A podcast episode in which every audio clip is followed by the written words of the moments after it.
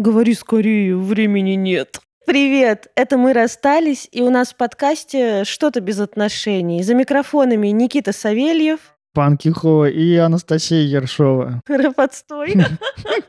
Начинаем каждый следующий выпуск с цитаты короля и шута. Сегодня будем говорить с вами про время, про несоответствие желаний, возможностям и реальности, про переживание, что мы что-то упускаем в жизни, или почему у других есть время, а у нас нет этого времени. Поговорим о том, как мы просираем время, про прокрастинацию и про гнобление себя. В общем, погнали к выпуску.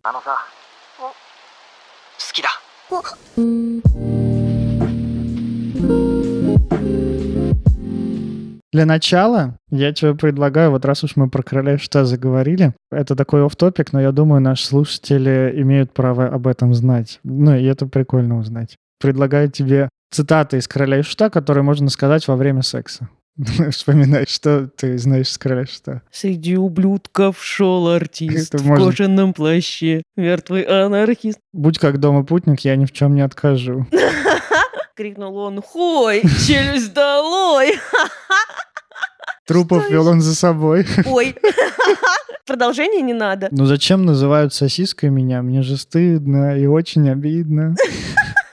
Это я в Твиттере увидел тред. Mm. Очень смешно было. Первая фраза, про которую я вспомнил, которую можно сказать во время секса. Жаль, нет ружья. Кобыли, мол, вел он, быстрее в село вези. Блять. Согласитесь, правда вкусная она? Ой, охуенно. Ну, вот ваши варианты напишите в Твиттере под тем трейдом, либо нам в комментариях под постом с этим выпуском. Да, вернемся, значит, ко времени. Вы просили, мы исполняем, получается. О, еще и ты попала к настоящему колдуну. Он загубил таких, как ты, не одну. Два вора, лихо скрывшись от погони, делить украденное золото решили. На тихом кладбище вечернюю порою уселись рядом на заброшенной могиле. Тоже. Блять, а про этот, про дом-то, который заколотили. И в тишине ночной в подвале кто-то рявкнул. Ой. Да, в общем, я надеюсь, вы тоже фанаты творчества короля и шута, как и мы. Если нет, извиняюсь. Бог вам судья, у всех свои недостатки. Да, вернемся ко времени. Есть ли, Настя, у тебя переживание, что ты в жизни что-то упускаешь? Господи, самое яркое мое переживание о том, что я в жизни что-то упускаю, это твои рилсы. Ты когда начал снимать рилсы, а я давно уже как бы все думаю, я что... Я первая надо... хотела. Да, я первая хотела. И я давно я уже ведь думаю... реально не хотел их снимать. Да, я, а я, я хотела... хотел YouTube сделать, у меня был сценарий про нарциссизм, у меня не получалось, все не получалось, я такой, ну ладно, сделаю хотя ну, бы да, короткое. а я вот как раз не хотела YouTube, думаю, пускай Никита там ебется своим YouTube, я все ходила и продумывала себе идею для рилсов, потому что такая, ну мне не хочется снимать какие-то экспертные вот эти вот, блядь, скучные нахуй э, под какие-то вот эти вот звуки популярные, терапевтические рилсы, короче, мне не хочется снимать. Думаю, о чем мне хочется? Все ходила, ходила, думала. Пока я думала, Никита, блядь, снял, у него плюс 35 тысяч подписчиков. Я такая, пиздец такая меня тревога захватила. Я чуть э, технику себе всю не заказала, потом э, поговорила на коучинге, меня попустило, что я никуда не опаздываю, что я могу делать в своем темпе, что если я хочу, я сделаю, и важно захотеть, понять, что ты хочешь, и делать, а не из тревоги. В общем, меня попустило, теперь я перестала нервничать, что я, значит, упускаю рилсы, аудиторию, признание, славу, любовь. Мне стало полегче. А вот так, если наверное, в глобальном смысле но мне дохуя всего хочется. Я думаю, у меня там 100-500 миллионов работ всегда, каких-то проектов. И мне еще хочется проектов. Я очень хочу делать терапевтические лагеря для взрослых. И думаю, блядь, а хватит ли вот жизни вообще на все, что я хочу? Мне там хочется научиться играть в гольф, мне хочется клево серфить, мне хочется классно кататься на сноуборде, потому что мне тоже это нравилось. Ну и сейчас вообще нет такой возможности учиться кататься на сноуборде. Мне хочется объехать весь мир, хочется свою семью семью, мне хочется детей, мне хочется быть хорошей мамой. Спутницей, блядь, э, партнером, тоже там много времени проводить вместе. И я иногда с тоской думаю о том, что типа, блядь, я ведь все не успею. Это я еще молчу о том, что вообще хотелось бы побыть актрисой, певицей, блядь, и светской львицей. Вот. Думаю, сука, от чего-то придется отказаться. Это ужасно. Вот, очень много страданий. А ты что? упускаешь? Ну вот у меня нет, на удивление, такого переживания, потому что то ли я смирился уже с тем, что я точно мир не... Не идеален? Не то, что мир не идеален, а что, ну, просто я физически не успею все попробовать в этой жизни и не успею реализовать все. Как-то на меня очень легко легла вот эта экзистенциальная данность. Блять, но не успею все, это точно. Все для меня вообще с каким-то ужасом очень сопричастно. Все, я что думаю... хочу. А, все, что хочешь. Все, что хочу, я Ужасно. Ну, это же правда одна из экзистенциальных данностей о том, что внутренняя свобода безгранична, но она ограничена внешней свободой. Потому что в голове мы правда можем представить, как мы делаем это, это, то и то и то, а в реальности время ограничено, 24 часа в сутках, 7 дней в неделю. Сила ограничена, Си- блядь, ну, физически. сила мы не можем хуярить ограничена. 24 часа в сутки, к сожалению. Да. Продуктивных часов в этих сутках, ну, 6 от силы. Ну, 4. Ну, вот я и говорю, что 6 от силы. Я Да. взяла там среднее между 8-часовым рабочим днем и четырьмя, которые даются легко. Ну, Да. вот 6 на пределе. Да. Вот у меня как-то это понимание достаточно хорошо легло. Я, правда, не ощущаю какой-то беды от того, что я не успею что-то сделать. Иногда мне правда грустно от того, что я думаю, что хотел бы разные проекты поделать. Тут больше я сталкиваюсь все-таки не с ограничением по времени, а вот именно с ограничением по силам. Вот это для меня гораздо сложнее переносится, что, блин, правда, моему телу надо есть, спать, заниматься спортом, отдыхать, лежать на солнышке, как-то впитывать витамины. Еще хорошо бы как-то развлекаться, получать какие-то гормоны не только вот достижения, а просто там разделение с другими людьми, общение какое-то, впечатление, эстетическое Мгм. удовольствие и так далее. Поэтому во времени у меня вот такого переживания нет. Такого переживания, что кто-то делает, мне тоже надо скорее делать, у меня оно было, но оно очень сильно гасилось моим таким перфекционизмом, нарциссической грандиозностью вот этой. Я никогда не мог позволить себе прям сразу же начать что-то делать, потому что мне надо было подготовиться. Это, знаешь, связка тревожность плюс перфекционизм, когда ты с одной стороны плюс, все побежали, а ты не побежал, а с другой стороны минус, потому что ты не побежал ты ничего не сделал. Здесь я очень много напряжения потратил. Наверное, знаешь, самое большое для меня сожаление такое, ну вот о чем я больше всего жалею в жизни, это о моментах, которые я провел в длительном напряжении. Я недавно к этой мысли пришел, и вот когда мы готовились к этому выпуску, как-то додумал ее, течение времени в жизни для меня часто ощущается по-разному. Иногда ощущается, как будто вот два месяца пролетели как неделя.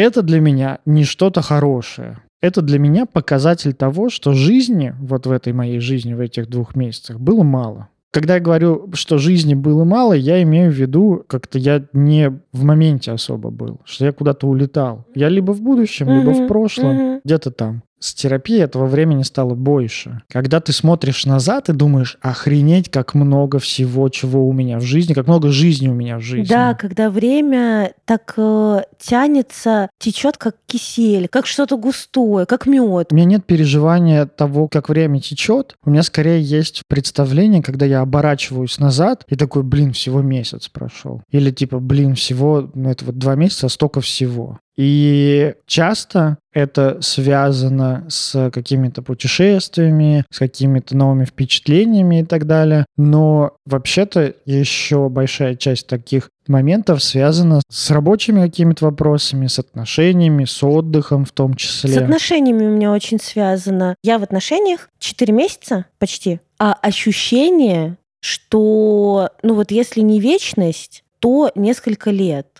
Потому что настолько, правда, я вот сейчас там по-другому ощущаю какие-то события, настолько жизнь стала более наполненной приятными впечатлениями, эмоциями, место располагает. То есть я, в принципе, на Бали сильно заземлилась, сильно притормозила, стала гораздо больше ощущать жизнь там, с появлением серфинга. Мне очень понравилась метафора, мне сказала ее девочка, как бы знакомая, которая тоже серфит, она говорит, время в океане не идет в общий зачет жизни. Оно как будто бы дополнительное, как будто бы отдельное время тебе еще дают. Я подумала, слова красивые, но нихуя ее не понимала, потому что тогда не занималась серфингом. А сейчас я вот как-то это очень чувствую. Потому что ты в океане, ты не можешь быть ни в прошлом, ни в будущем. Ты вот здесь. Ты смотришь на воду, и смотришь, как поднимается волна, и ты оцениваешь эту волну, это твоя волна или не твоя, возьмешь ты ее, не возьмешь, и смотришь куда-то дальше, не идет ли огромная волна, аут, которая там тебя смоет. Ты оцениваешь свои силы, ты чувствуешь свое тело, ты очень в контакте со своей усталостью, потому что когда ты устал, ты знаешь, что пора уплывать, чтобы, ну, как бы не получить пизды. Ну, то есть, правда, океан не прощает тебе жизни не в моменте.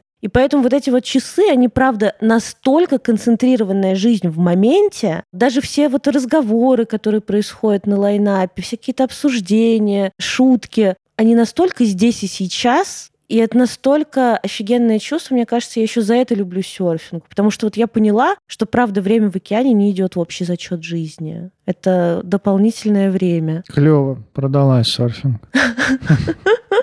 Нас просили поговорить про прокрастинацию. Угу. Я вот думаю, что это очень как раз переживание упускания времени для меня сильно завязано на тревоге, во-первых. Мне кажется, для начала на тревоге что-то не успеть. А вот чего такого тревожного в том, что я не успею что-то? Мне что, кажется... что такого небезопасного что-то не успеть? Ведь тревога — это про небезопасность. Есть более понятные примеры. По работе. У меня есть дедлайн какой-нибудь по работе или по учебе. Угу. Я прокрастинирую и сильно тревожусь не успеть к дедлайну, потому что, не знаю, сдавать диплом отчислят, готовиться к экзамену не сдам, отчислят, не справлюсь на работе, там выговорят, уволят. Ну, то есть что-то потерять. Угу. Вот, то есть прокрастинация, правда, может быть тревога что-то потерять, и что-то не получить. Допустим, я хочу снимать рилсы, не делаю этого, прокрастинирую, или там вести терапевтическую группу тоже. Прокрастинирую, не пишу, не собираю группу. И тогда моя тревога может быть о том, что я, ну, что-то не получу. Я не получу желаемого, не получу группу, не получу, там, блядь, всемирную популярность, не получу идеальное тело, например. Ну, вот это переживание, что я не получу популярность, идеальное тело, там Инстаграм и видео YouTube канал, оно появляется в месте, где я уже как будто бы это должен иметь от ожидания, что... Потому что, вот, например, вот я тебе скажу, там, так, Настя, может быть, ты... не всегда должен иметь. Может быть, я хочу это иметь, просто у меня нет сил. Понимаешь, Хочу прокрастинация это, это же не всегда про то, что я не делаю, потому что не хочу на самом деле. Может же быть, что я по-настоящему хочу, а я говорю вот про идею какую-то такую, что мы расстраиваемся, когда появляется риск чего-то не получить, но откуда мы взяли изначально идею, что мы это можем или должны получить? Типа просто хочется. Ну вот смотри, ну, вот, вот я это, тебе это, скажу. Это к прошлому выпуску, вот какой-то адекватной оценки реальности. Ну То вот есть, смотри, например, если мне, я... например, просто хочется, вот как бы просто Мгм. хочется, розовенькие роликсы с Мгм. бриллиантами. Мгм. Я вот их увидела один раз, шла по Москве, просто взгляд упал на витрину. Я такая, что это такое красивое? Смотрю роликсы из розового золота. Пришла домой, загуглила. Роликсы, значит. На сайте ЦУМа нашла эти роликсы и поняла, что они стоят полтора миллиона рублей. И вот я думаю, оценивая реальность, что в лучшие времена мой доход перевалил за 500 тысяч, могу ли я позволить себе в перспективе эти роликсы? Ну, типа, могу. Я представляю, что они у меня есть. Блядь, просто мне очень понравились. Просто хочу, вообще ни зачем. Просто вот, типа, ну, захотелось. Поэтому я думаю про тело, про Инстаграм, про подписчиков. Это же, правда, может просто хотеться. Понятно, что оно не просто, оно для чего-то. Но вот, типа, захотелось в моменте. И я думаю, ну, вообще-то хочется. Вообще-то я даже представляю, что бы я мог поделать для этого. Тогда, возможно, то, что у меня нет вот этого переживания упущенного времени, связано с тем, что я, похоже, не так много хочу от жизни. блядь. И Никита такой сейчас уйдет с записи подкаста в терапию сразу. Как бы уедет на мотоцикле в свою у меня, у терапию. меня сегодня терапия, правда. И у меня сегодня. Не факт, что это что-то плохое. Не сказать, что я типа вообще ничего не хочу. Да, Я это точно- правда. Я точно знаю, что есть какие-то вещи, которые я хочу. И вполне возможно, ну, это такая правда мысленно подумать. Для меня, может быть, правда как-то поизучать, не останавливаю ли я тут какие-то свои желания. Тогда вот эта вот тревога, она правда может говорить о большом количестве желания какого-то. Ну да, ну вот у меня точно желаний столько, что я понимаю, что в одну жизнь уместить как будто бы нереально. Но ты знаешь, что я делаю? Я бесконечно все равно продумываю, как хакнуть эту систему. Пока что ближайшее... Ой, Никита так улыбается, знаете, как молоденький сенсей, что типа ты моя хорошая. Как Будда улыбается, так по-доброму. Но пока что, знаешь, какая у меня родилась идея? Ну, как хакнуть эту систему. Сейчас я себе представляю, к чему я хочу прийти, попробовать, по крайней мере. Полгода работать, полгода не работать. За полгода делать проекты, терапевтические лагеря, терапевтические группы, записи, съемки, еще что-то. И полгода не работать в смысле не то, что вообще ничего не делать, а брать их как время для вдохновения. То есть большую часть времени занимать какими-то простыми удовольствиями. Я не знаю, когда у меня будет семья, быть семьей, серфить, развиваться в серфинге, путешествовать и копить вдохновение и силы, а потом опять полгода работать. И вот я думаю, так может быть. И это не значит, что вообще ничего не снимать, вообще там ни о чем не рассказывать, пропал из инфополя, потом на полгода появился, пропал. Нет, скорее просто полгода я много времени уделяю работе проектам, и это, естественно, сразу влечет за собой команды, которые будут делать руками, потому что, ну, типа, сам ты надорвешься за полгода там несколько проектов сделать. И полгода много удовольствия, пока команды поддерживают то, что есть. Пока что я иду к такой системе жизни, протестирую, расскажу. Но у меня прям цель. И на Мгм. коучинг, и в терапии я об этом говорю. Хочу так жить. Попробовать. Звучит хорошо. Я тут, пока ты говорила, еще думал вот про свои желания. Я обратил внимание на то, что так парадоксально, что обычно желаний мало там, где очень много действий. Я объясню, что имею в виду. Когда я много работаю, когда у меня каждый день расписан, когда мне надо куда-то идти, что-то делать и прочее, количество желаний очень сильно уменьшается. Конечно, это я еще поняла, когда в универе пошла работать официанткой, и это была, блядь, сказочка про дудочку горшочек. Потому что я пошла работать официанткой в один из лучших ресторанов города. У нас были ебейшие зарплаты, потому что мне хотелось денег на то, что я хочу. Но я работала там, не знаю, 4-5 дней в неделю. Иногда все 4-5 дней в неделю по 14 часов. Мгм. У меня было дохуя денег и нихуя времени, чтобы их тратить. И, не, и не было желания уже И уже как э, желание было полежать, а Да. это бесплатно. Да, я обратил внимание вот как раз на свою прошлую неделю. У меня было несколько выходных, почти четыре. Я тебя, конечно, за прошлую неделю ненавижу, потому что у меня прошлая неделя была ужасная. Я не хочу так жить. Я работала с понедельника по пятницу. Много. Я вот реально ни хера не успела. Я даже на серфинг не успела сходить. Ужасно. Да. А я вот э, много отдыхал. И отдыхал не в плане поездки какие-то. У меня эти дни не были распланированы заранее. Ну, это даже был не выходной, это единственное, что на йогу я сходил. И это так классно замечать, как у тебя в моменте из пустоты рождаются желания. Правда, у меня были такие желания из разряда пойти в бассейн. Ну, в бассейн, в смысле, вот, который перед домом. в- Мгм, да, я в пяти шагах. Или у меня почему-то все с бассейном было связано. Меня как-то все тянуло в бассейн. Или вот тоже вечером сидим с Яной, завариваем чай. Я говорю, а пойдем пить чай у бассейна. Чего мы его всегда на кухне пьем? Ну, блядь, ну, будем в Москве вспоминать про бассейн. И вот такие вещи, я прям очень удивило меня, как у меня из пустоты появляются желания. Потом я подумал, что ну, это же неудивительно. Еще Энрайт в своей книге писал, что как работаем мы с клиентами. Сначала должна быть свободная энергия. Там, где есть свободная энергия, есть место сконцентрироваться. Там, где есть концентрация, там есть место для каких-то изменений и действий. И правда, когда ты дохера работаешь, у тебя свободной энергии вообще нет. И тогда Какая и там уже желания не будет. концентрация, там она уже на пределе возможностей Да. отдана в работу. Да, да. И правда, тогда желания не будет. И вполне возможно, если вы тревожитесь все не успеть, может быть, вам обратное надо сделать, как раз побольше работать. Никита, блядь. Нет, смотри, если правда много тревоги, все не успеть, Мгм. Шутка еще была. то, возможно, есть достаточно сил начать успевать. Не добавлять все скопом, а добавить по одному, потому что же правда может вызывать большую тревогу, когда я хочу и то, и то, и то, и то, блядь, и все меню по кругу. Выбрать из этого меню. Мы же так пришли голодные в ресторан. И если меню с картинками, все, пиздец. Хочется все. 17 блюд, Да. блядь, и десертик. А потом ты вспоминаешь, что в меня влезает одно. Поэтому ты смотришь на человека, с которым ты пришел, и спрашиваешь, пошерим? Чтобы взять два. Чтобы все попробовать. Да, Слушай, у меня, у меня здесь появилась вот, короче, жизненная мудрость. Правило.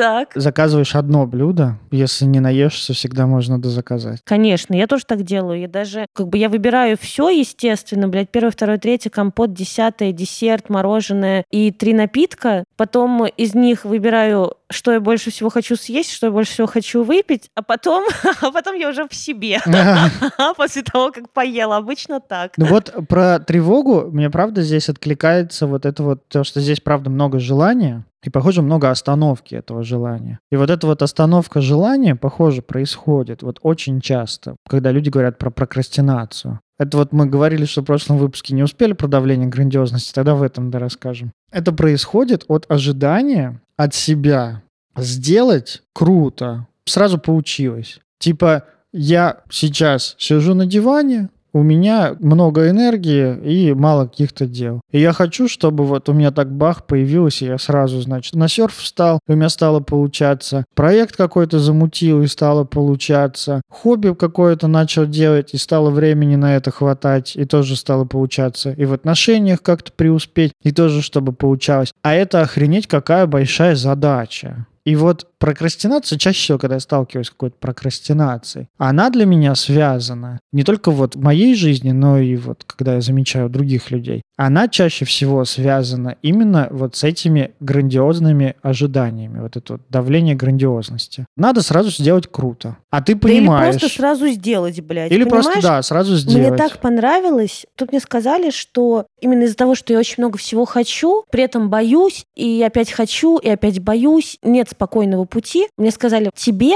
двигаться вперед только через пять шагов. Я такая, в смысле? И охуенная техника вообще. Я вот прям планирую её- расскажи.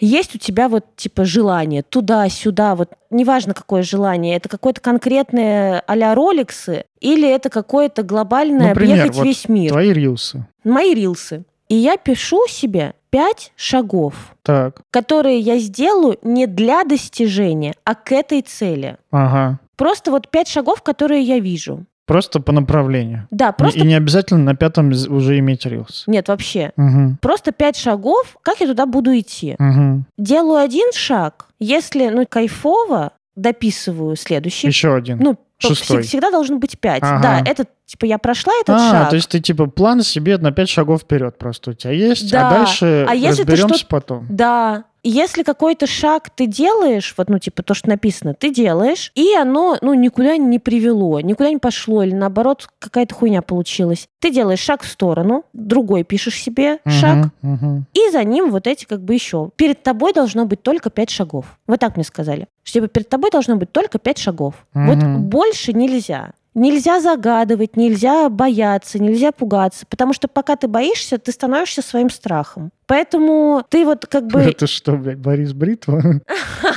Страха нет? Нет, не так. Страх есть. Но это про то, что, по сути, что у нас в фокусе, на то уходит энергия. А, ну да. Пока ты боишься, что не получится, пока ты боишься, что не успеваешь, у тебя не получается, и ты не успеваешь. Я пример приведу. Давай. Вот я играю в Майнкрафт, и там большой мир. Мгм. Очень много блоков. Если его весь прорисовать в памяти компьютера, компьютер, скорее всего, начнет дымиться и прикажет долго жить. Поэтому игра прорисовывает тебе вот ближайшие, ты сам выставляешь там 8-20 чанков это называется, кусков. Кусков там по, по сколько-то блоков? По 64, что ли? Угу. Я не помню угу. сколько. И здесь также ты рассказываешь, что ты не прорисовываешь всю карту наперед и весь маршрут. А только один блок да, вообще прорисовываешь. Ты прорисовываешь 5... только один блок. Ну или пять блоков вот ты прорисовываешь. И в Майнкрафте также. Вот тоже другой пример, тоже метафора, тоже из Майнкрафта. Нужно там, значит, найти снежные вершины, ну, гору, гору. А ты так по равнинам ходишь. По равнинам, лесам, тропикам, пустыням и так далее. И вот ты забрел в джунгли. Деревья высокие, кругом бамбук. Видно впереди примерно верхушечку. Ну, или солнце видно, в какую сторону идет. Ты понял примерно, где находится эта гора.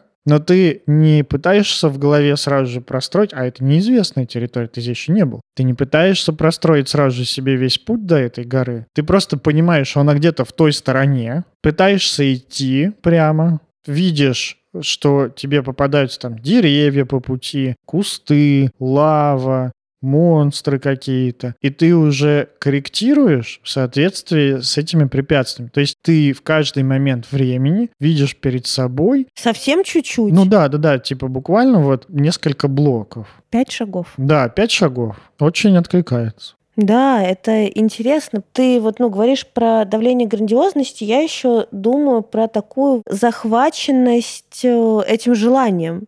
И когда ты правда захватываешь, ну, а я захватываюсь. Я что-нибудь придумаю, как вот у меня было с клубом, да? Я его придумала, там вообще было похуй пляж, он был сделан вообще на коленке. То есть то, что есть сейчас, то, что вот мы как бы каждый месяц допиливаем, когда у меня появился менеджер, uh-huh. мы стали каждый месяц допиливать контент, функционал, табличечки учетные, там вот прям у нас в Notion появилась целая вселенная этого клуба, и развитие появилось. Но сначала я такая, блядь, мне надо. И я на все, короче. Вот uh-huh. знаешь, типа на все бабки, на все силы, на все время вваливаюсь куда-нибудь, и там сгорают дотла, потому что вообще нет этой дифференциации, что сначала это, потом это, тут провалились, пошли другим путем. И, конечно, я думаю, система должна сильно помогать вот от этих вот сгораний птицы Феникса и превращения в пепел. Да, да, часто еще это можно назвать такой зацикленностью на результате, на том, каким он должен быть, когда ты эту гору то вообще-то не видел никогда. Угу. Ты только понимаешь, что ты к ней идешь. И тут хорошо бы, во-первых, оставлять себе право на то, что ты устанешь, на то, что ты не дойдешь, на то, что по пути будет э, огромный разлом,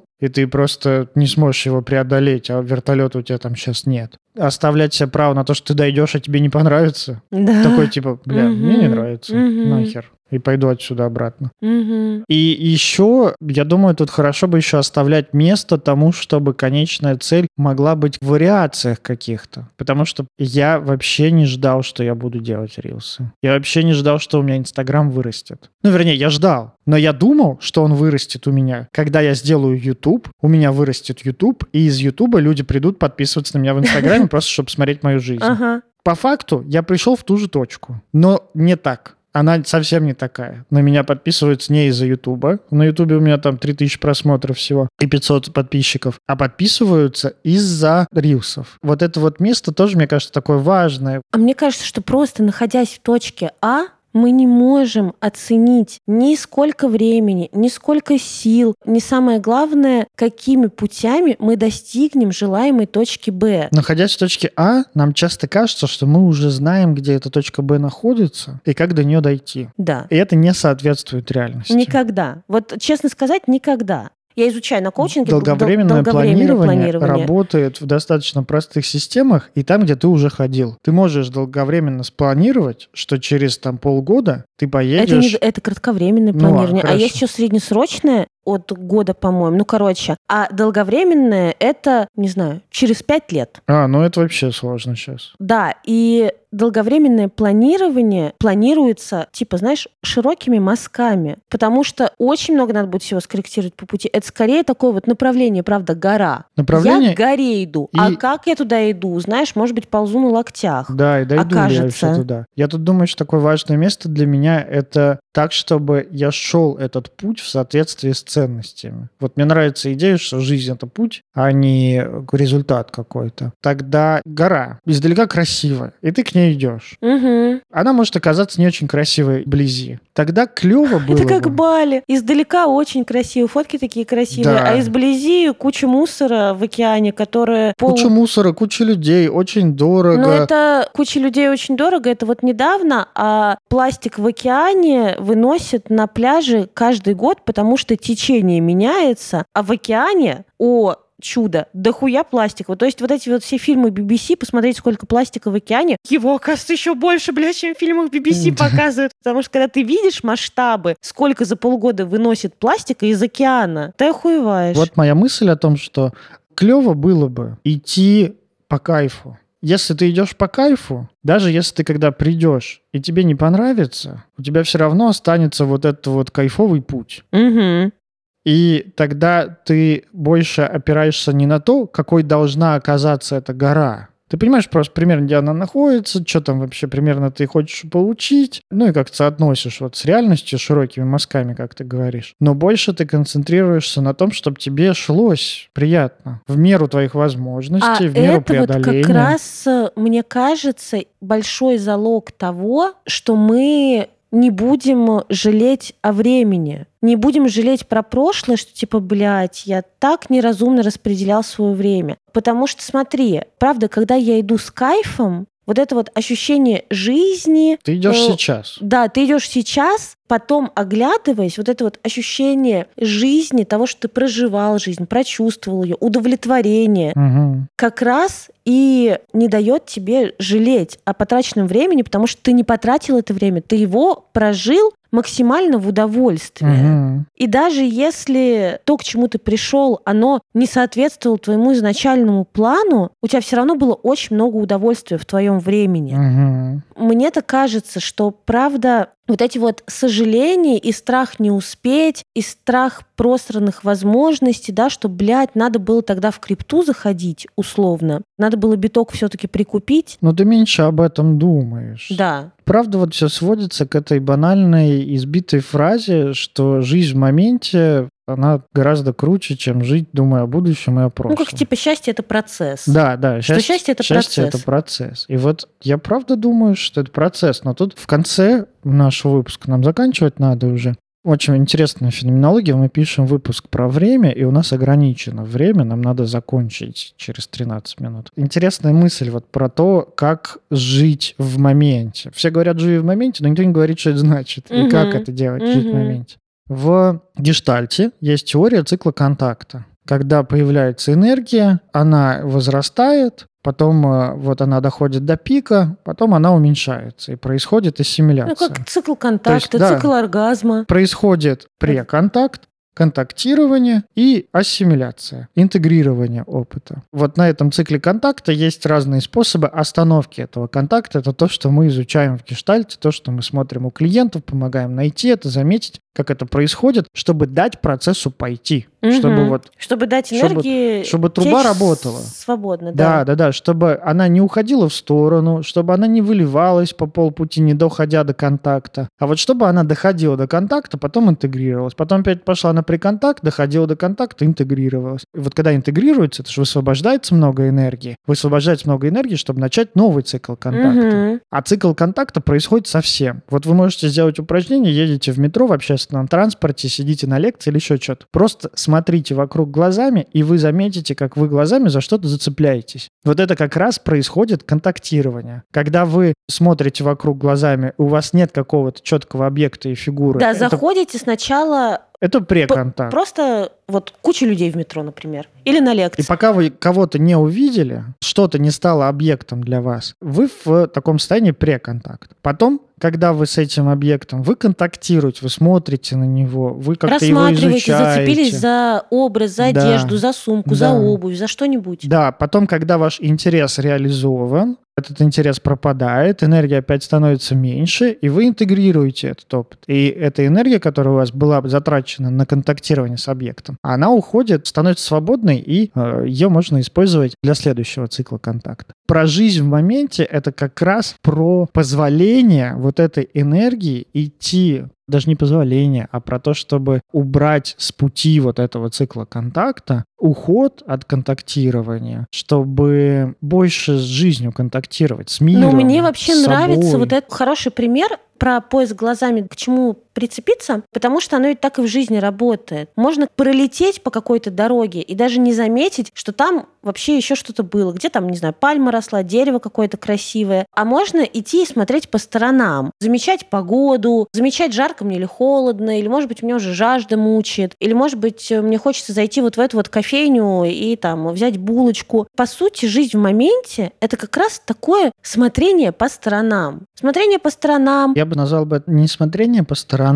а наблюдение и участие. Ну да. Вот так вот. Потому что это же не только по сторонам. Мы же контактируем еще со своими чувствами. Ну да. Со своими ощущениями, с другими людьми. Много с чем и с кем Но мы это база. контактируем. Это я как бы даже... Это не, бейс. это, это База. Это бейс. Это я даже не беру. Но контактируем с собой, со своими чувствами, с окружающими нас людьми. Я это даже не беру. Это база. Про момент я про то, чтобы вот шире на поле смотреть, шире Ну, смотреть на окружение. Тут вот я еще скажу о том, что, скорее всего, ну, у всех нас есть какие-то способы остановки контакта. Кто-то любит ретрофлексировать и возвращать эту энергию на самого себя, Кто-то любит додумывать за других. кто-то проецирует, кто-то интроицирует, кто-то вообще не замечает, э, что он сейчас на что-то смотрит и что-то с ним что-то происходит. Это все достаточно сложно самостоятельно в себе выявить, потому что, ну, непонятно, как по-другому. И вот здесь хорошо бы пользоваться услугами психотерапии, чтобы заметить, как вы вообще контактируете с реальностью и с жизнью. Мгм. Это- С, с другими людьми, с собой в мире. Да-да-да, это вот когда Ой, да, говорят... кстати, даже групповая терапия хорошо сюда ложится. Да, это когда говорят о том, что психотерапия улучшает качество жизни, то имеют в виду в первую очередь это, наверное. Что жизнь больше по трубе течет Да. и больше проходит. Но это мы с тобой, конечно, тут на бале преисполнились.